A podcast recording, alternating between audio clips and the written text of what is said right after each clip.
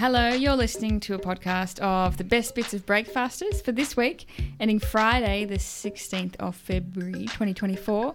We're on Triple R every weekday morning from 6 till 9 a.m., broadcast live from Melbourne, Australia. Coming up on the pod this week, our favourite foodie Michael Harden loves a table for one and talks about the joys of dining out alone. And we're also joined by Professor Lisa Given, the Professor of Information Sciences at RMIT, to talk about AI. But given she was also one of the organisers of Taylor Swift's Fanposium, we talk a little bit of Swift as well. And how many sound bowls is too many? I explore my sleep music taste, and we spoke to director of the Europa Europa Film Festival, Spiro Economopoulos. Dr. Jen waded into the very weird science of water shortages, and we went on an emotional roller coaster with theatre maker Marcus Ian McKenzie ahead of his show, The Crying Room. Melbourne's own Triple R. I'm hungry. I want something to eat. Something with a crunch and very sweet. It's time to check in with the life of Michael. Morning, Michael Harden. Good morning. How are you all? We're excellent. Happy Valentine's Day. Yeah, yeah. I love that. Love Valentine's. yeah, it's like one of my least favourite times of the year. But uh, yeah, that, so that's why I thought today that we'd uh, talk about the uh, joys of dining solo. Love this. Because it's like you know, it's like you know, you've got, as Whitney Houston sings about the greatest love of all, you just take yourself out to dinner instead. So, but it is. It, I, I really truly love dining on my own and there's sort of like and I know a lot of people have um, fear around it there's there's actually there's actually a real phobia called solo mangiare phobia which is a sort of it's um, a hyper specific variant of social anxiety that people actually cannot eat in public on their own.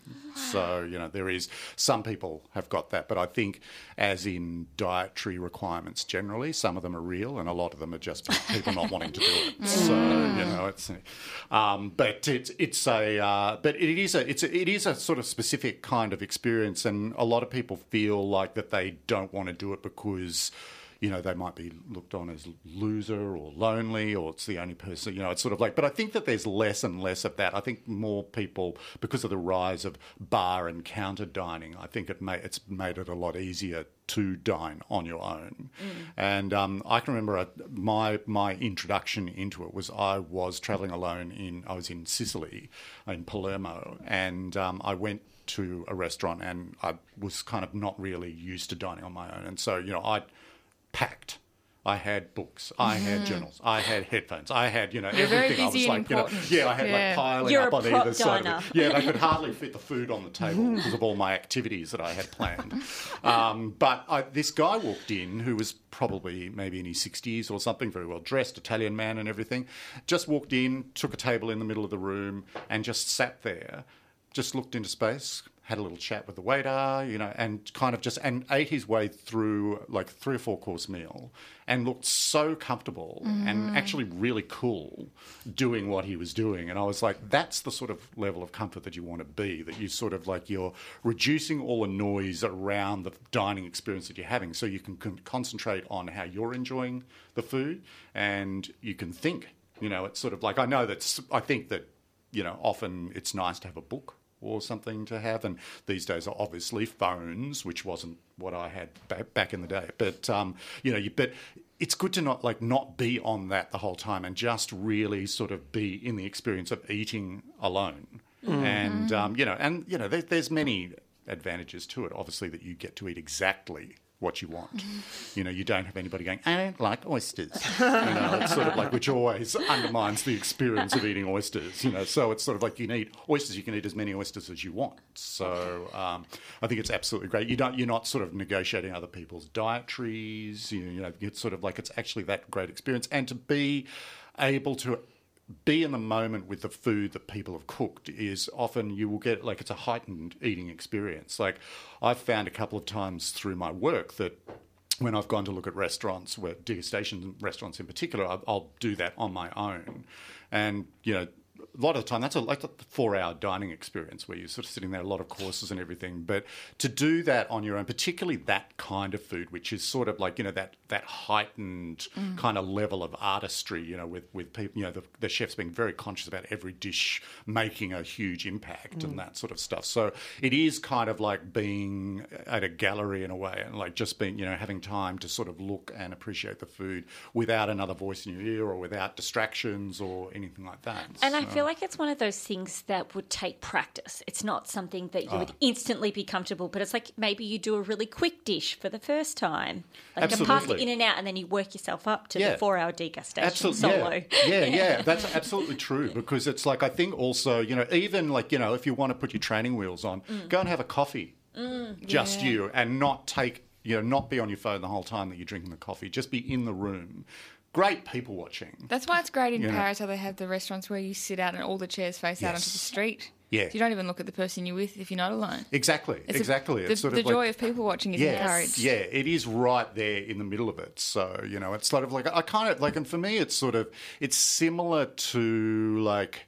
Um, you know, kind of without getting too woo woo, it's sort of like you know, similar kind of self care as something like a massage. You know, it's sort of it's not something that you have to do, um, but it is a little luxury that you can give yourself every now and again. Little to treat. sort of yeah, a little treat, and it's sort of like I find it sort of like psychologically refreshing to, um, and it's kind of like almost like a sign of respect for yourself that you're kind of giving yourself that time to kind of, and it's a good way to think and you know get some thoughts clear in your head and all Or sometimes, as well as if there's a particular restaurant you really want to try, and you're like, I can't wait for this person to be available to go with. I just want to go and experience it. So I'm going to go there on my Yeah. own. I think Yeah. the staff sometimes get a kick out of it too. Yes, yeah, Or they're yeah. all them- they can appear almost jealous. Yeah, absolutely. And it's sort of like, and that it's one of those things of like talking about getting used to sort of getting better at doing this sort of stuff. Because sometimes you don't want to be treated, like sometimes the staff will treat you like, oh, poor thing, does, doesn't have any friends, lonely in the world. I'll be their friend. So I will talk, talk to you all the way through the meal. And it's like, no, no. You know, it's like, but, you know, most staff are good and they, they'll, they'll get it pretty quickly. But it's nice to have a little chat. You know, you get that sort of interaction with each, as each course lands and sort of, dis- you know, you can discuss the wine you're going to drink. You know, you can have a whole bottle on your own if you want.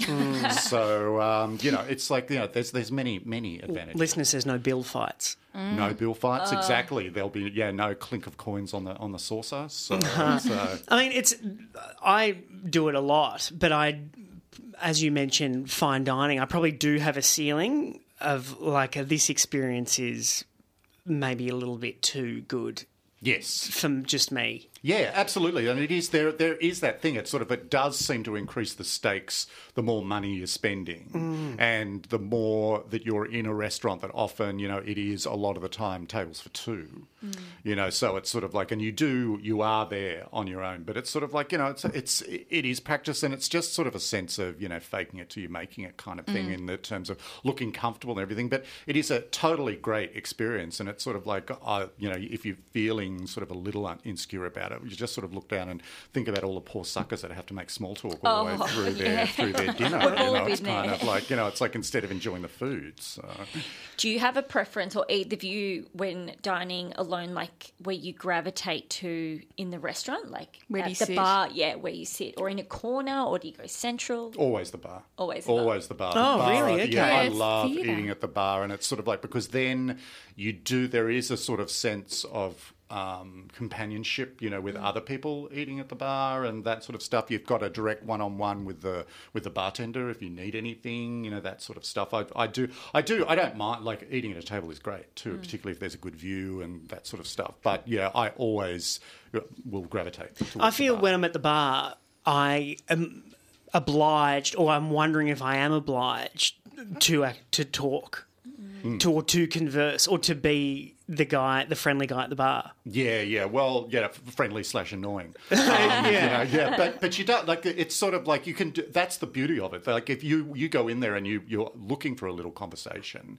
then sitting at the bar is a good thing because you know you, you'll have a chat with the bartender, they're around, Yep. that sort of stuff, and they you know, and often at the bar you will like people sitting close to you might comment on you know ask you what, what you're eating or you know what, that mm. sort of stuff. Mm. But it's it's quite easy to just sort of wall yourself off, just kind of like by staring into space and looking like you're thinking about That's something right. really Are there So- are there places or style of restaurants that you find are best for dining alone?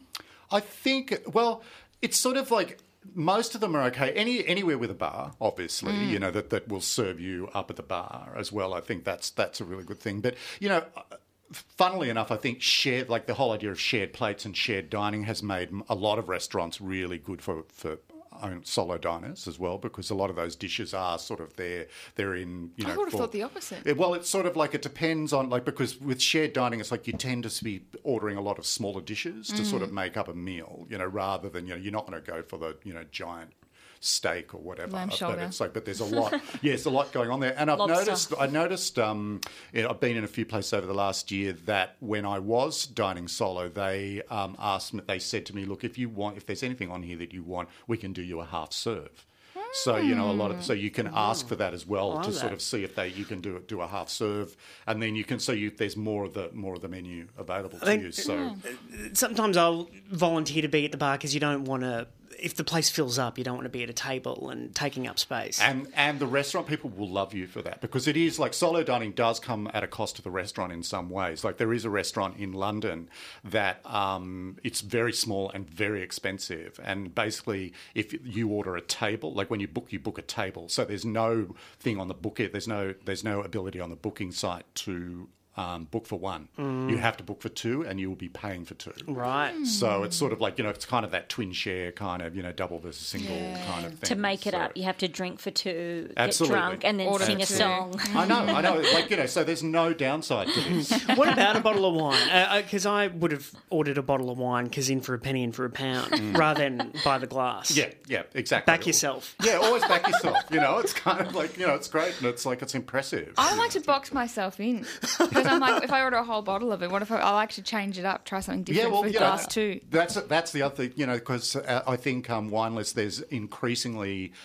Not for this reason, you know, increasingly because people are drinking less. The Mm. by the glass lists are expanding, and you know, getting more like you, you can spend a lot of money on a single glass because they've got the Coravin systems and that sort of stuff. So it is, um, but the, the you've got more choice now as well. So drinking, you know, by the glass Mm. is is another. good Aren't you a bit of a red flag on your own, you being you, that it's like, oh, the reviewer's in? Yeah, yeah. It's like it's not it's not it's not really all that easy. Particularly in Melbourne, just sneak in. It's sort of like you know, particularly you know when they start when the rose petals start coming being thrown in my path. It's sort of, Michael's dragging a blow up doll to exactly, exactly. Yeah, Bus one of lane. those one of those traffic bus lane dolls. Yeah, sort of they're just very tired. Michael Harden. Uh, well, a sincere happy Valentine's Day Yes, uh, on your all. own. Independent Melbourne Radio 3 Triple R. Lisa Given is Professor of Information Sciences at RMIT and is in the dead centre of the zeitgeist with her academic focus on AI and as organiser of the Swiftposium uh, on now with its academic focus on the global pop superstar Taylor Swift. Lisa, welcome to Breakfasters. Thank you for having me. Uh, now, let's start with AI, can we? Where, where does Australia sit in its approach to AI regulations? I would say we're playing catch up. Um, we've just really started talking about what our strategy is going to be. Uh, we've seen other countries coming out with uh, their own strategies ahead of us. So I feel like we're, we're on the train, uh, but we're just starting to kind of really figure out where we're going and how we're going to get there. And how many different trains are there globally? Uh, sadly, a lot of trains. um, this is one area where, you know, if we could actually get countries talking together, you know, there was a large summit. They have agreed to some strategies, absolutely, and Australia was at the table. Uh, but we are still kind of creating our own way as we go, which is very complicated for people, and particularly when so much of the world now is connected. Um, it makes it really difficult to be thinking about a singular approach that is by Australia for Australia only. And what are the strategies to do what? Uh, really, it's around uh, what kind of um, guardrails could we put around these systems? So there's no doubt that we want AI innovation. We know that it can bring really great things to many industries, um, to everyday people. But we actually have to be really mindful of the potential risks involved and where we need to maybe be cautious or even say we don't want to go down certain roads. Is there an element of sitting back and waiting, seeing what other countries are doing to see how that unfolds for them? It, ha- it has a bit of a feel that way. I think they have, you know, our government certainly has been facing a lot of concern from industry uh, about moving too fast or going too deep and potentially stifling innovation. So I think that we have been a little more cautious than what's happening, say, in the EU, where they're taking a much more bold approach. So, what is the federal government's response? So, there was a consultation paper released last year. The federal government's replied. What's in it? Yep. So this is an interim report, which means for me a, a lot of open ended questions still rather than answers. What it basically said was uh, they're going to take an approach that really focuses primarily at the first level on high risk situations. So areas like perhaps medical health issues, uh, you know, um, autonomous vehicles, areas where we know that there could be some life and death circumstances. Um, they're putting an advisory body together that will help to kind of put some boundaries around what is high risk, how will this work. Uh, but we're not seeing a lot of guidance in terms of things that are lower risk, but in my view, could still, for example, lead to misinformation, which could then be harmful. Okay, so we have misinformation, which is a concern for you. What what are some other concerns? Um, I think a lot of it is really the um, the gaps in the report or, or, the areas that are just not defined yet. So, for example, we have seen um, significant risk around bias in recruiting strategies. We know the government has said hiring practices is one area, but we're not actually seeing very much there around uh, deep fakes. And we've seen a lot in the news of late around deep fake pornography, for example. We know that people can be deeply harmed by that. How, what kinds of guardrails would we need around those kinds of technologies? Is the risk that we will the government will think of guardrails, as you call it, and then by the time they've developed them, eh, the technology is thought of a way to get around it? Absolutely. And and one of the, the question marks in the report for me is around the nature of that advisory body. They've named it as a temporary body, but because technologies are shifting, there will be things that five years, 10 years from now, we can't even know what's going to come down the pipe. So um, having, I think, a permanent body, so people that they can go to and rely on as technology evolves will be really critical. Do you use AI as a academic? I do. I, I, I mean, I play with it. I use that phrase a lot. Um, I think we're still very much in a, a, testing phase around what's the potential here. Um, I, I play with it partly so that I can fully understand what these systems are, are doing, and I can really understand then how are other people experimenting. What are some of the limitations of these systems? Um, so I, at the moment, I don't see it critical to my work as a tool, but that's partly because the technology is not quite there yet to support me in the way I would need it to. Mm. Is there a uh, is there a country that you actually is, think is demonstrating leadership in this area? Uh, certainly, the EU, uh, European Union, we're seeing major steps forward in terms of, well, for example, what is high risk? You know, Australia hasn't really come out and said these are the things that we would define it in this way, or this is how we think, you know, we should move forward on this. The EU has already been uh, listing very specific details, and, and hopefully that will simply be us not reinventing the wheel. I think if we turn to the EU and, and other countries that have forged ahead, um, then we should be able to come up with some clear strategies quickly. Mm. Uh, deepfakes, I suppose, is part of the Venn diagram that overlaps with your other sphere of influence presently. Can you talk us through what you've been up to the last couple of days. Right, last couple of days. Well, um, I organized or co organized the Fanposium uh, for Taylor Swift, which happened on Sunday here at the Capitol Theatre. Um, and th- there is this Venn diagram of, of AI, deepfakes, and Taylor Swift. Uh, that's certainly been very sadly in the news uh, because there were a number of deep fake images that were uh, very quickly. I, I, saw one report in front of you know 97 million people mm. saw these images of Taylor Swift, which was um, horrific. But at the same time, her status in the world has really elevated that issue because immediately it was front and center we had lawmakers in the U.S. saying we need to act on this now, and we also had a huge, you know, uprising from the fans, which again fits in really nicely around Fanposium because her fans really struck out and said we need to protect Taylor Swift. They started blitzing the internet with other images, positive images, positive videos to to combat the deep fake. Mm. I mean, how could this like translate for, you know, more kind of everyday people who might find themselves in a similar situation? Like what change came about from the, the deep fake Taylor Swift situation? Yeah, well, I think part of it is is heightened awareness, which is always a positive in terms of legislative change. That may be slower to come, obviously. Here in Australia, we're actually very lucky that we have uh, the eSafety Commission. Um, anyone who is uh, a victim of a deep fake or any other kind of um, uh, you know image-based abuse can actually use the resources of the eSafety Commission to seek help and advice, and actually to um, hopefully track down the perpetrator of that abuse. Is it quite hard to track down the people who create these images? Uh, it can be Yeah. because obviously uh, they're very tech savvy. They know how to cover their their tracks, um, but uh, there's also issues just around people being um, humiliated, embarrassed when they are a victim of this type of abuse. And so it's really also about making people feel safe to actually say, "This has happened. I need support. I need help," and ultimately for legislators to say, "We're not going to stand for this kind of abuse." What about scams? Did, what role does AI play in scams? Oh, scams. Well, this is again where wherever there's uh, money to be made, there'll be a scammer there looking for a way to use technology to make more cash.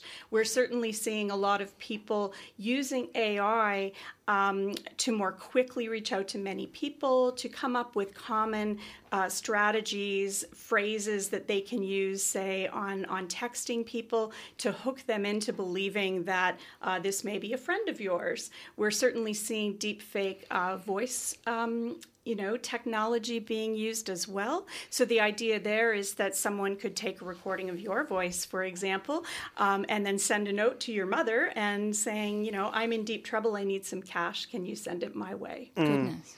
And uh, do you see any? Do you employ for yourself any personal guardrails that uh, being ahead of the curve to protect yourself? I think a lot of what I do is actually understanding what the technology can do and really just using the things that are already at my disposal. Um, in my line of work, I'm very heightened, for example, to phishing scams or other things that uh, little tells that I know um, show me that this is not a real person, this is not someone that I know. So I don't think people at this stage have to have any special skill or technology. A lot of it is actually about understanding what how these are being misused, and um, many, for example, banks are providing advice to customers about how to protect themselves, how to look out for scams, and so I would encourage people really to look at look at their bank for advice, look at the eSafety Commissioner. There's there's lots of advice to guide you. And are you going to Taylor Swift? I'm not going to Taylor Swift. didn't get unless you've got a ticket for me. Oh, But- unfortunately, we, the Triple R budget doesn't extend that far. Can you, uh, on that, so there was a call out for academic papers and the submissions, what, the- maybe uh, 400 from 60 Yeah. countries. yes, correct. Can you explain what's going on? What's going on? Well, people love Taylor Swift. That's number one. But wherever you've got, uh, you know, cultural icons, you've got researchers who are studying fan cultural icon and what it means to people. Now, that could cut across, uh, for example, people in business and economics, looking at someone like Taylor Swift in terms of the impact on tourism, the impact on our, our um, society that way.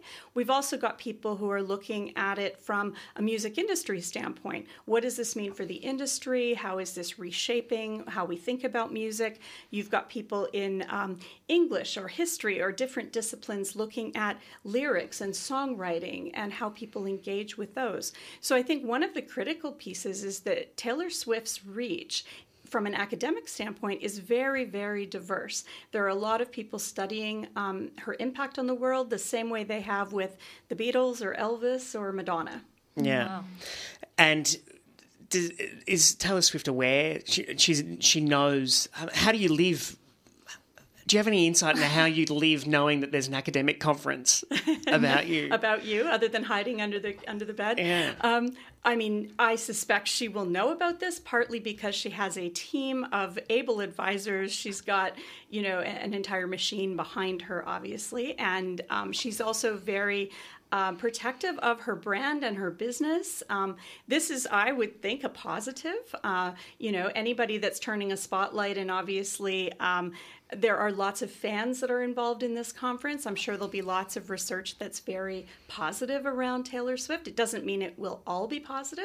Uh, we'll see what, what comes after the end of the couple of days. But um, like all academics, we try to look at things from all sides. Yeah. All right. Well, Lisa Given, good luck getting tickets. Thank you. Try not to get scammed on your way if you try. Indeed, indeed. Uh, Professor of Information Sciences at RMIT and a Swifty expert and AI aficionado. Uh, we'll look forward to having you back on the show. Lisa Given, thank you. Pleasure. Thank you. Triple R. I'm currently um, exploring a, ju- a new genre of music, uh, ambient sleep music. Great. Just trying to revamp a bit of my sleep hygiene, I guess. Thinking about when it, getting one of those alarms that like slowly um, lightens the room, like a light, I guess, yes. to help you kind of rise Gently. gently.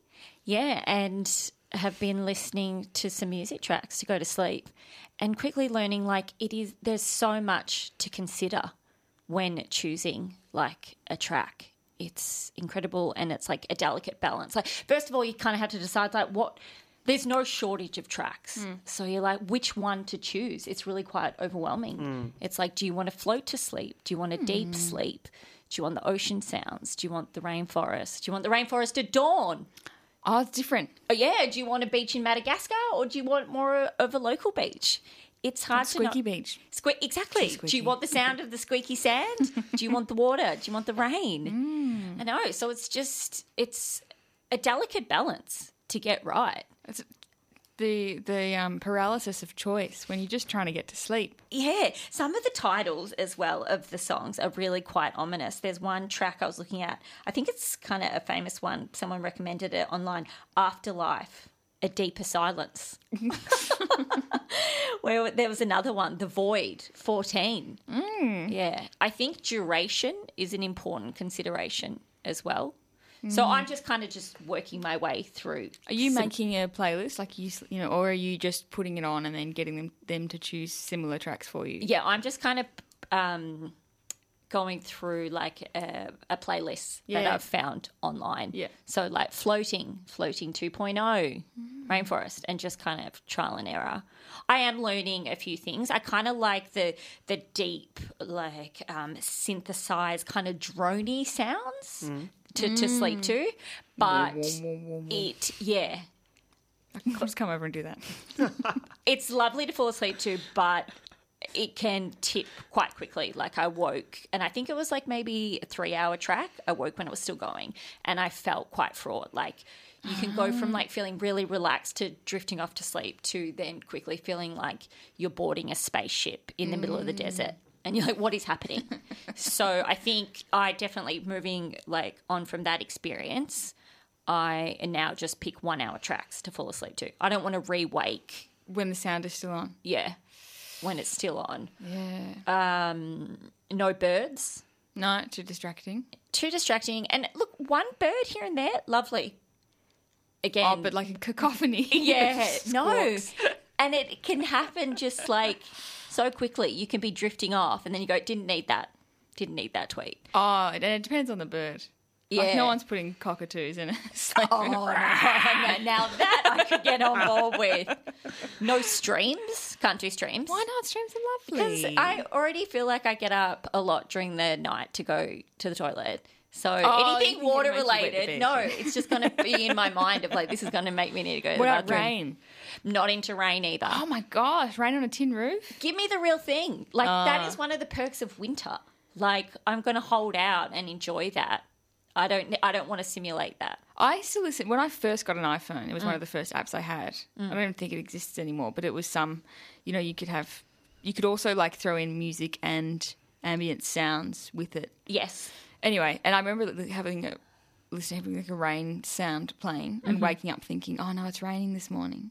because it was I've forgotten that I put it on, and then looking out the window and being like, oh, it's sunny. Oh, it was just a real real trip. Oh, so trick yourself. Yeah, it's another way that I like to live on the edge. Pleasantly surprised, misdirection, tricking yourself. Uh, so there's not a stream outside my window, but I love the rain noises. Uh, yeah, I like the noise. Like I So said. you don't want you, do you want more like a wall of sound? Because you're saying no birds, no water. Mm. You just want like a white noise. No, I like like the music, Mm. like that kind of ambient, kind of, like I said, like that kind of low, drony sound. I find really quite relaxing. I enjoy a flute. a Bit of a bamboo flute coming through. That feels like a summer holiday. See, I like to kind of work with the seasons, not Yeah. like you. That makes me feel like I could be somewhere else. Bit of a bamboo flute just trickling in. I go, oh, that's nice. I mean, visiting someone's house and they've got the wind chime somewhere. Mm. Blimey. I mean, how do people tolerate that? Yeah. Like, you never know when it's going to chime. because No. it's not ri- it's not rhythmic. No. So it's yeah, it's like hearing a dripping tap. You know, and it's just like random. You get held in a constant state of suspense. Mm, Like, when's the next chime? When's this next relaxing chime? when is it? And I'm asleep. Well, do you listen to white noise, brown noise, pink noise? Yeah, Dr. Jens recommended some of them, and, and I genuinely, I was intrigued, but I'd preferred it. I don't like fooling myself. I like to face the world as it is, not as it should be. Oh, and so if there is a, if there is a pedestrian crossing. Or whatever uh, outside the door, or if there's a busker playing electric guitar at two p.m. at two a.m. or whatever, which happens, I prefer to just live with it. That's interesting. So maybe it's like avoidant. Well, white, I find white noise helpful to mask sounds. So I think I've mentioned before we have a, we have a party house behind us Yes. and put on white noise because we put on white noise in Rudy the baby's room, helps Yep. him sleep, and then we've got a separate one that we put on when they have had parties on a Monday night till four a.m. Okay. uh, and it helps. So I like to block out the outside world, but and but that's not music as such. Yeah. Oh, yeah, it's interesting uh, because I have quite, I live not far from a busy road and I suppose there is a lot of noise, but I suppose, uh, I don't think I'm doing it to block out noise. I do have like a lovely um, kind of natural environment sound. There's about four, about 400 meters from my place, there's netball courts. So I often go to, and they play late. Mm. And I often go to sleep or I'm getting into bed and I can still hear like the whistles. Oh- oh, really? The- yeah, I live and breathe sport. Not only do I read the headlines, I can fall asleep to the sound of whistles Sound of at 10 p.m. Mixed netball. That's late. Yeah, I know they play so late. Well, Oslo very popular. Oslo Davis is on next, and Yep. he texted in from What- the adjacent studio. And he said, "I think Max Richter's recent ambient album "Sleep" goes for hours and is the most popular classical music of all time." Mm. Yeah, wow. Yeah, I've used that not to sleep, but just to enjoy. I think maybe there was an event where you'd ju- and everyone slept. Was that for Rising? Maybe Yeah, or mofo. yeah, a, Yeah. a sleep concert. that like eight hours. Mm. That's right. That sounded very. That'd be cool. great if you're a pickpocket, wouldn't it? that's a boom. That's booming business. Just head to the sleep concert. But Clean I, up. I prefer just six hours of straight in, in, uninterrupted tinnitus. Triple R on FM, digital, online, and via the app. Thanks so much for being here. It means a lot.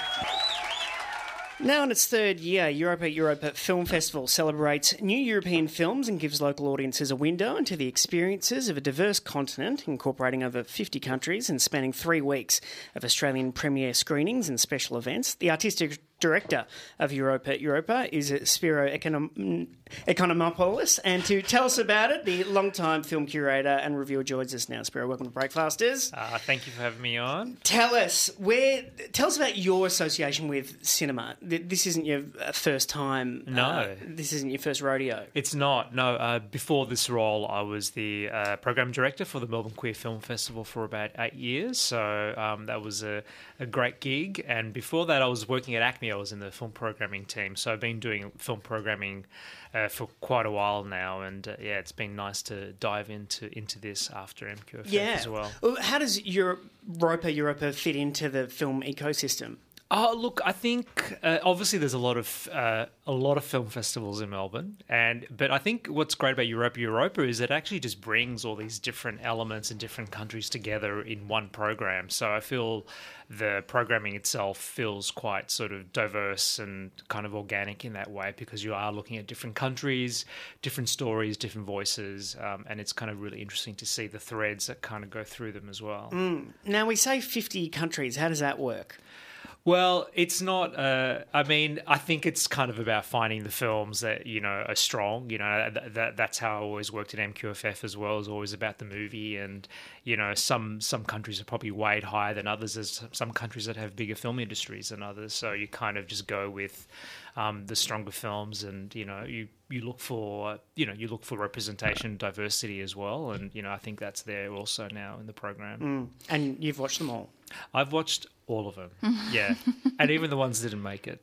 And how important is it selecting the film for the opening night and like setting the tone for the festival? Yeah, yeah, that's always a tricky one. Uh, I I've always had this experience, even with other festivals, where you find the film straight away, like immediately, or it just happens at the last minute. And uh, this was probably something a little bit in between, where it was kind of when I saw it, I was like, "Oh, this is a great movie. It'd be a great opening night." And it's always just trying to get that tone and balance between something that uh, is going to be a, a crowd drawer mm. as well, and something that's going to really impress the audiences and kind of set the tone for the festival as well. So mm. it's it's a little bit of all of that. What is it about European films that remain remarkable and memorable and an arbiter of excellence?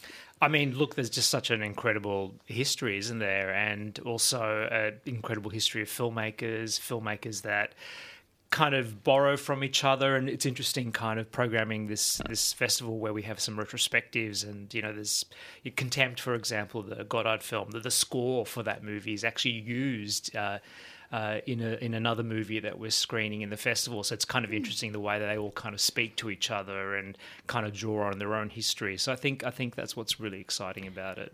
Is there still a bit of fear for Australian audiences with European films? I was noticing how on the weekend we had the actors and hmm. Barbie won Best International hmm. Film. Good movie. And right, but is there something that audiences of why why we still see them as so art house and so foreign? Is, Hmm. It, is it just the subtitles or is there something else? Look, I think subtitles probably play into it, unfortunately. But you know, then we, we there are those crossover hits like Parasite and Anatomy of a Fall that you know I guess in art house um, standards actually are quite big hits. So I think every industry has its niche, you know what I mean? And like whether it's music and film, and I think film's no no different in that way, where there's an audience for it and it kind of plays big with that particular audience. So you know that's okay. I wonder if more people, the more people that use subtitles at home, will become accustomed to subtitles. Yeah, well, that's a good point. You know, like I have subtitles on all the time when I'm watching everything on and on streamers these days because you know flat screen TVs are you know awful.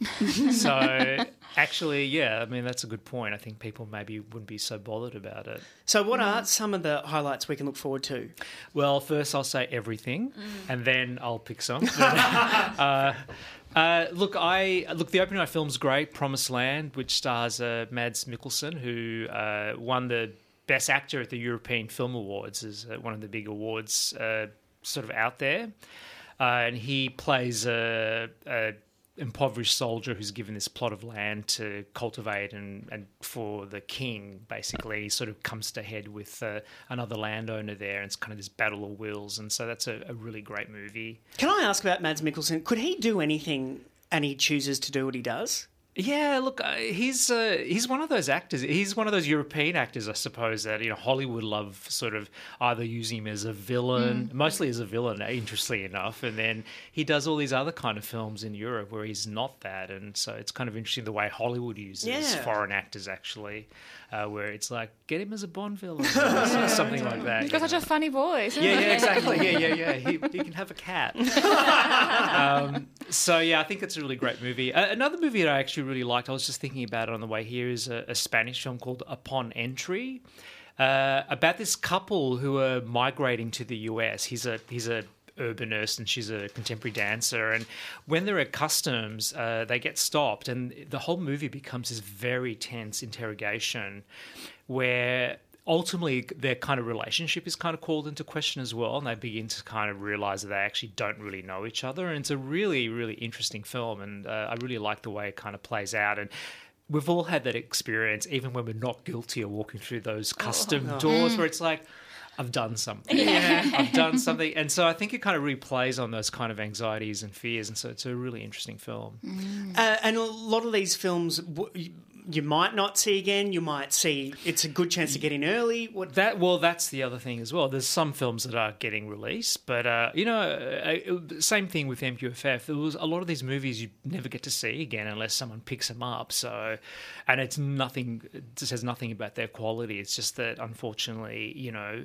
Uh, there's a limited amount of films that get picked up by distributors here. So, um, yeah, I mean, this is an opportunity to get to see films that you might not catch anywhere. And is there a medium that's more transformative for a person?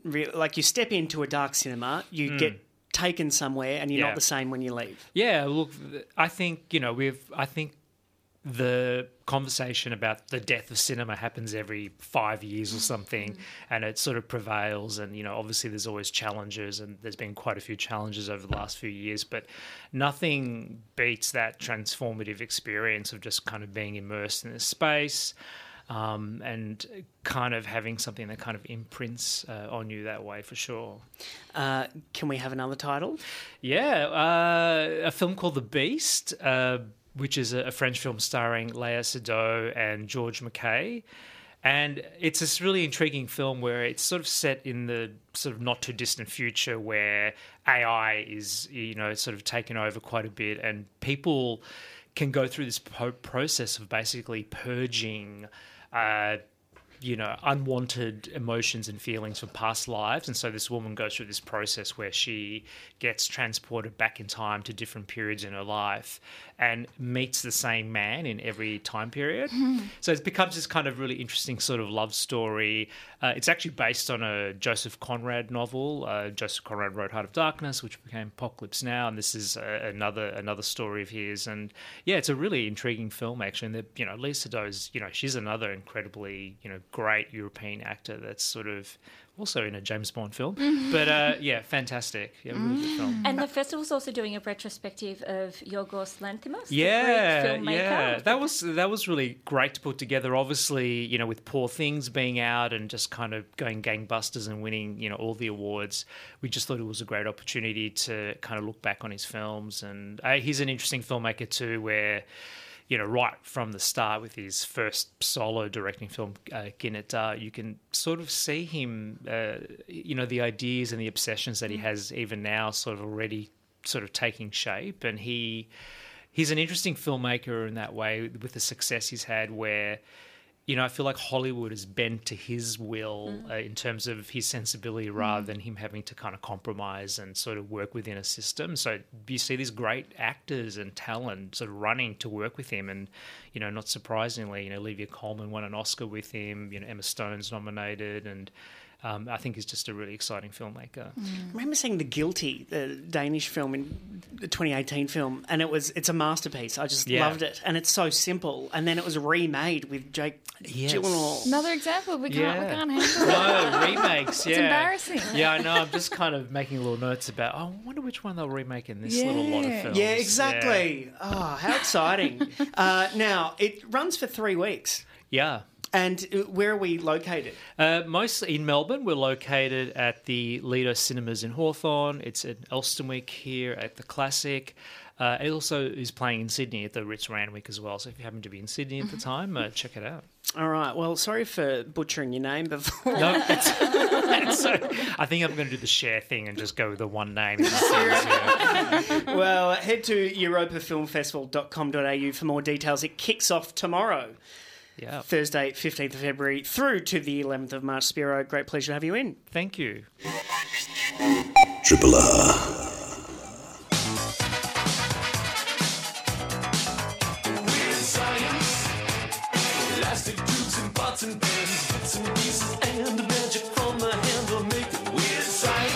We are blessed to be overflowing with Dr. Jen on Breakfast this morning, Dr. Jen.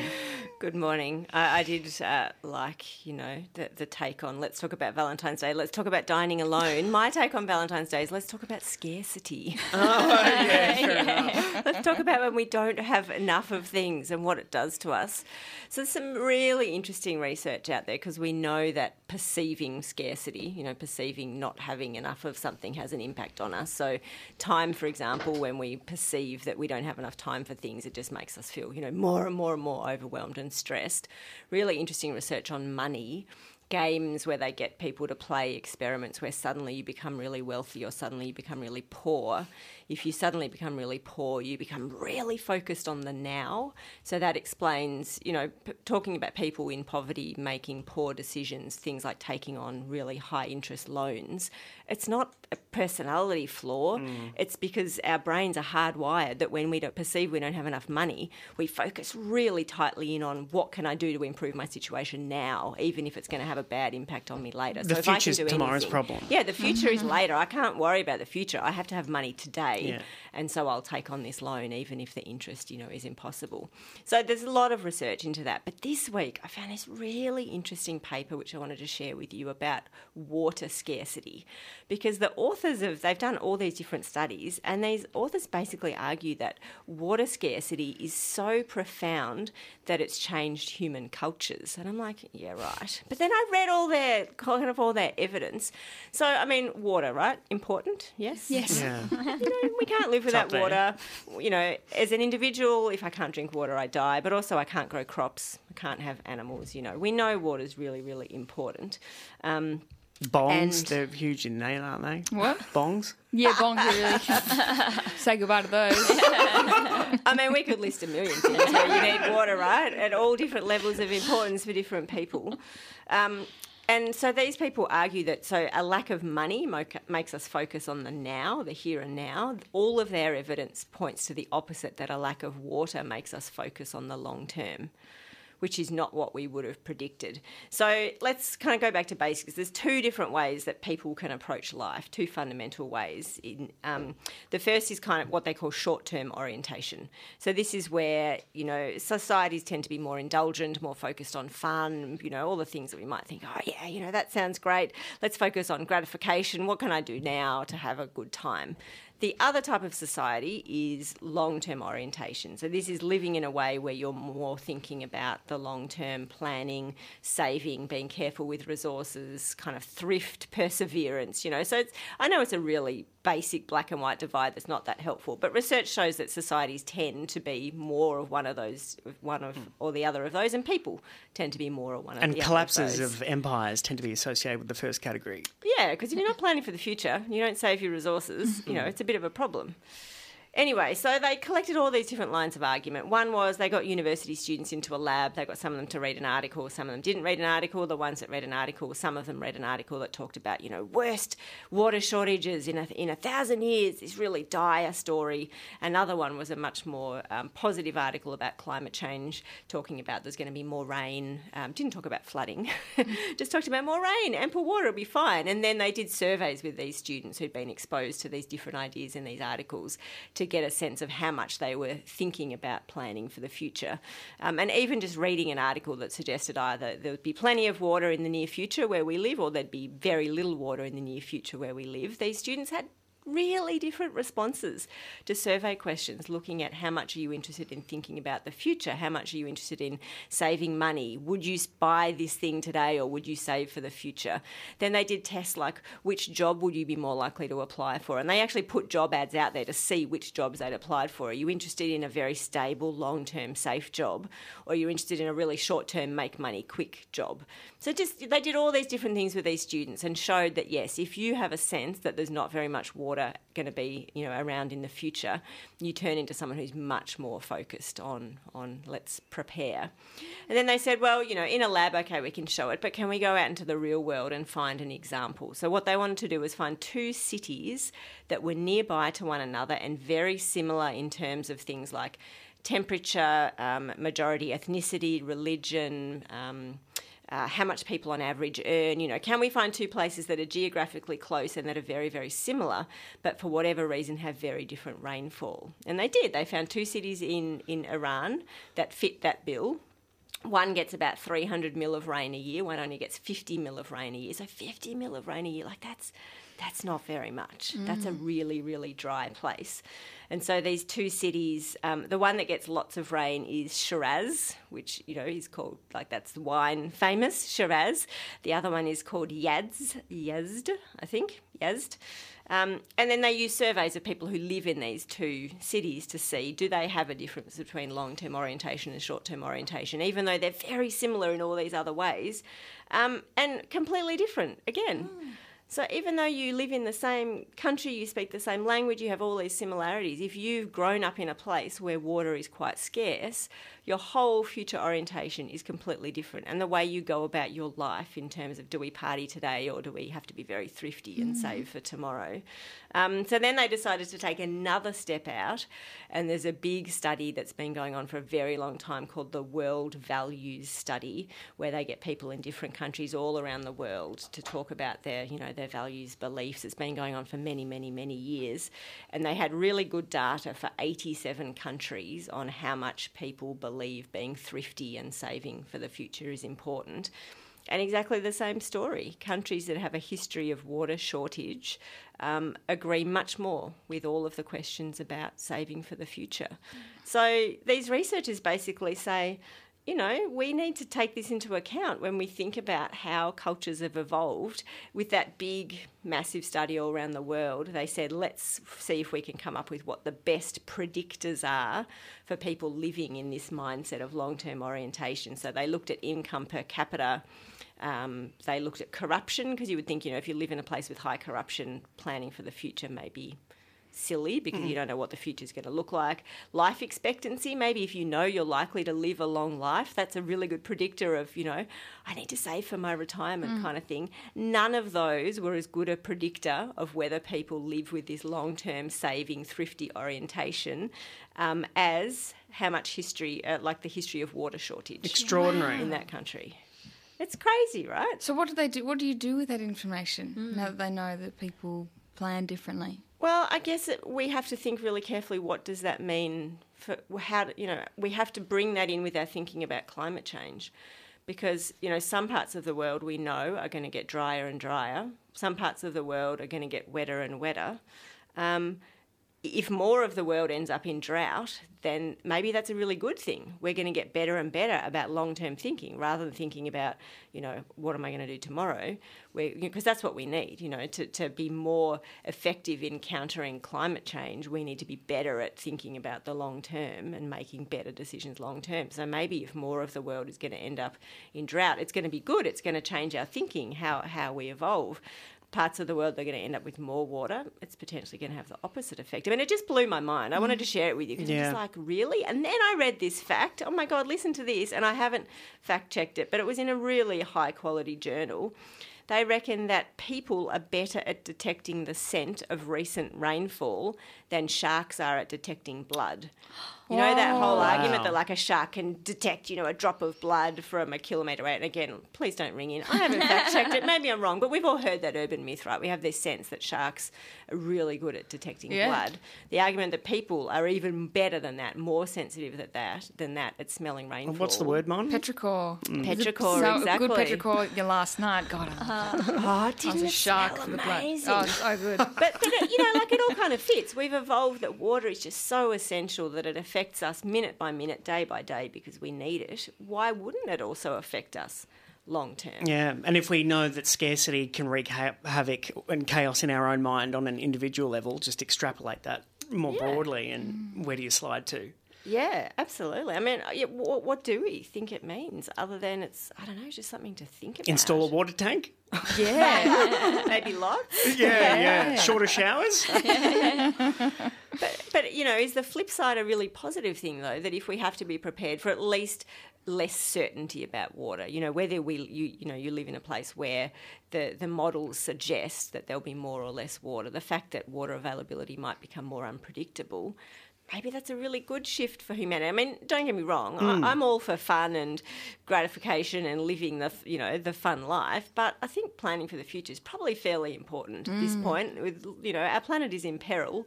Thinking more about how we can uh, live a more sustainable future. So Mm. maybe if water has the power to have such a big impact, the, Mm. the unpredictability of water in the future could help us. Yeah, it has a habit of clarifying the thinking. Yeah. Yeah. Uh, well, Dr. Jen, I was going to offer you a glass of water, but off the table. Uh, talk again next week? You bet. Triple R on FM, digital, online, and via the app.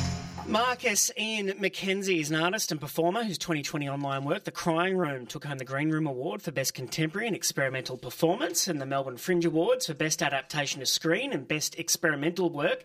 Now, Marcus's The Crying Room is back IRL with The Crying Room Exhumed, which kicks off next week at the substation. And to tell us about it, the self proclaimed bad dancer and exponent of pseudo babble and psychedelic world, world building joins us now. Marcus, welcome to Breakfasters. Hey, very happy to be here. It's a treat to have you. It- It's been an emotional few years. It has been a slightly emotional through year. Yeah, yeah, it has. But I mean, who has not had an emotional few years? yeah. And how does that play into the crying room? And what is your relationship with sobbing?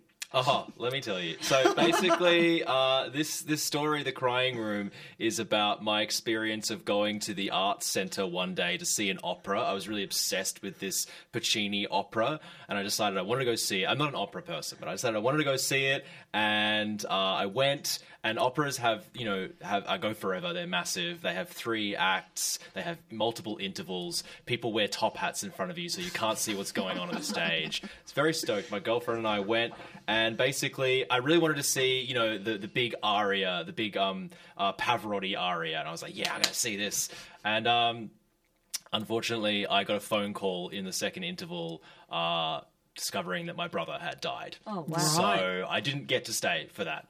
Obviously, that's not the most important thing in that story. The important thing is my brother dying. But I'm using this work as a way of imagining what it might be like to revisit that opera. Uh, so, to answer your question, what's my relationship to sobbing? Uh, I've done a, quite a bit of sobbing Yeah. over the last few years. And do theatres have? Because I know they're they're common in church.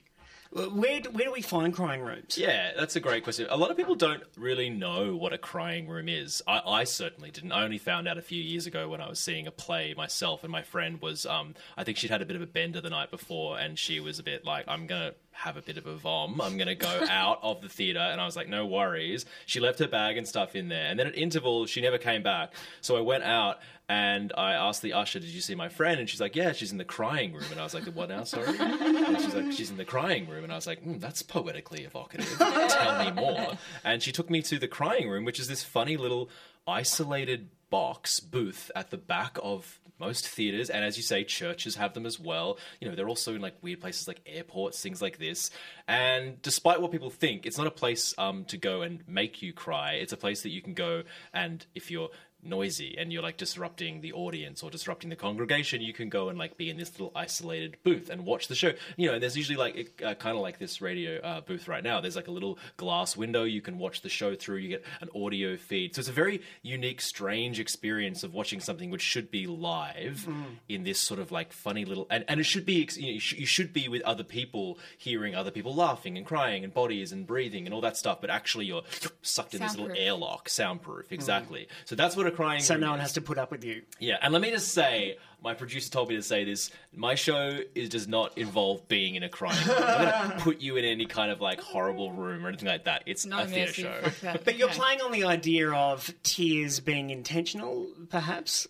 Or, or well, you tell me. I mean, No. Uh, you you get shoved in the crying room if you're crying, or if you're trying to be, you don't want to disrupt anyone. But what if a crying room was the intention was to evoke tears? Absolutely, yeah. That's the kind of like I guess that's the kind of poetic riff I'm playing on. Is as you say, this idea of a, a a place that is meant to sort of like conceal and and and and shut something off. What if it flipped on its head and it was this opposite concept? And I guess as I said, coming out of the story that I mentioned, I, I think my me imagining going back to that opera to watch to watch the end of this opera, the the the, the, the finale, the climax.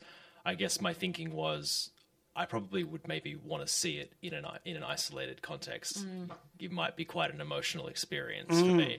But but I suppose you know to like to like rewind a little bit. When I made this work and when that event that I just mentioned took place, that was right at the start of like right at the turn of 2019 2020 december january. And so the next thing that happened was the world was plunged into this pandemic. And so i pitched this work to the art center to make at, the art center as a site responsive live work. Uh, but then lockdowns happened so it actually ended up being this online piece which sounds horrible. I, trust me i know that an online theater piece sounds horrific.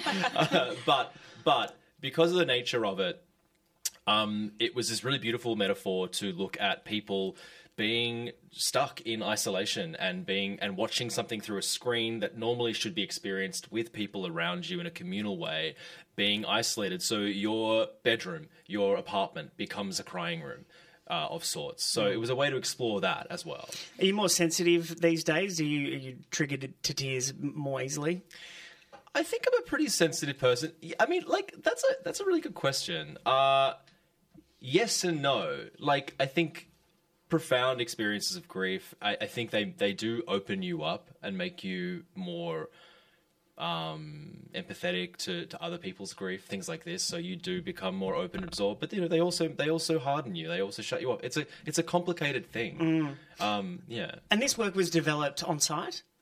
Uh, at, at the uh, so so okay so bleh. there's there's because this is a follow up. Well, uh, as the title suggests, it's called the Crying Room Exhumed, which is just a pretentious way of saying a sequel or a follow up or something like this. But I, I, exhuming means digging something up. So because it was a few years ago now, uh, I'm imagining taking this work and digging it up out of the ground, dusting it off like an archaeological dig, and examining what it means to dig up something quite intense or no the work itself's not intense but the experience of making it was intense so digging it up and going what does it mean to look at this now um, that some time has passed but uh, in terms of it, it, it was made uh, on site insofar as it was made very much me in my bedroom going crazy uh, in lockdown Yeah. uh, and now the follow-up work is being made on site at the substation And what do you do on stage?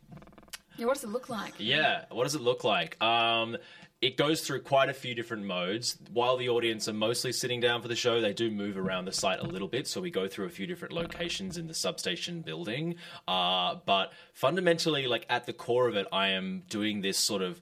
Do you remember? Do you remember John Edwards crossing over the TV show? I don't know if your listeners are going to know this like spicy reference uh, to 2000s television, but he was basically this uh, spiritual medium who would connect with the dead um, people Allegedly. in the room. Super entertaining stuff. I'm sort of channeling a bit of that energy. So it's it's the showman, it's the entertainer, it's in the round more or less. Uh, it's a little bit talking with the audience. It's yeah, very like crowd participation? there's crowd work. Okay. But it's not like participation, like come up, I'm going to do something. Mm. It's it's light, very Not light, intimidating. not intimidating. No, Comedic? absolutely. Okay. Would your brother ah. like this show? I, absolutely, yeah. You know, my brother and I worked together on a, an earlier performance, and this is very much harkening back to that. I'm really trying to reference all the stuff that we made in that. Mm. Uh, yeah, so very like absurd and funny a lot of the time. Um, you know, trying to really walk that line. I talk, I talk, I talk about the relationship of ecstasy and grief because I think of it um, when you've felt the extremes of those emotions, which many humans have. It's their fundamental human f- emotions. I, I feel like uh, the horseshoe effect, if you will, is when those two things start connecting and rubbing up. Mm. They, they at their extremes, they have weird similarities. Yeah. Uh, you also reference as well like the absence of ritual in like contemporary like world and culture. Is that kind of commenting on your process with grief? Yeah, absolutely. You know, I, I talk about the absence of ritual, and I think I think my own experience of, of grieving in this context was because because the pandemic happened s- right at the same time as my own sort of grieving experience. You know, people people people were dealing with their own stuff big time. Everyone everyone was grieving in that at that time. Their own experience of the world had been the rug had been pulled out. So there wasn't a lot of space for um, people banding together, and I mean physical, literal space, and also like psychological or emotional abstract space. There wasn't a lot of space for people to come together and and deal with things as a group. People were very fragmented. So when I say the absence of ritual, I think I think the pandemic is an interesting sort of microcosm to look at at at the rituals. It's always hard saying our culture because I don't know whose culture I'm talking about. I can speak for myself, and in my in my cultural experiences, I think. Um, I think in contemporary life we don't have that many structures in place to to to grieve together. And I think there are definitely other cultures, particularly ancient cultures in, in this country and, and, and around the world, that do have much more in depth um, and and actually just not not, not doesn't have don't think it in this like holy way. Actually, kind of quite just every day. Grief is something that is dealt with as a group, and you process it together. Yeah. Well, the work is The Crying Room Exhumed. It takes place at the substation in Newport, uh, Tuesday the 20th to Saturday the 24th of February. It's an hour and a half show. It's what happened to you was quite operatic. Absolutely. Mm. Yeah, we love a bit of opera. And listen, you might get a little touch of opera. I feel lucky. There's some surprises. All right, The Crying Room Exhumed. Marcus Ian McKenzie is the artist, and you can head to the substation.org.au for more details. Marcus, great pleasure to have you in. Thanks very much for having me. woo ah, That's right. Triple R. Thanks for listening to a podcast of the best bits of Breakfasters, the Monday to Friday breakfast show broadcast live on Triple R from Melbourne, Australia. Feel free to get in touch with us via Facebook, Twitter, Instagram, or via the Triple R website.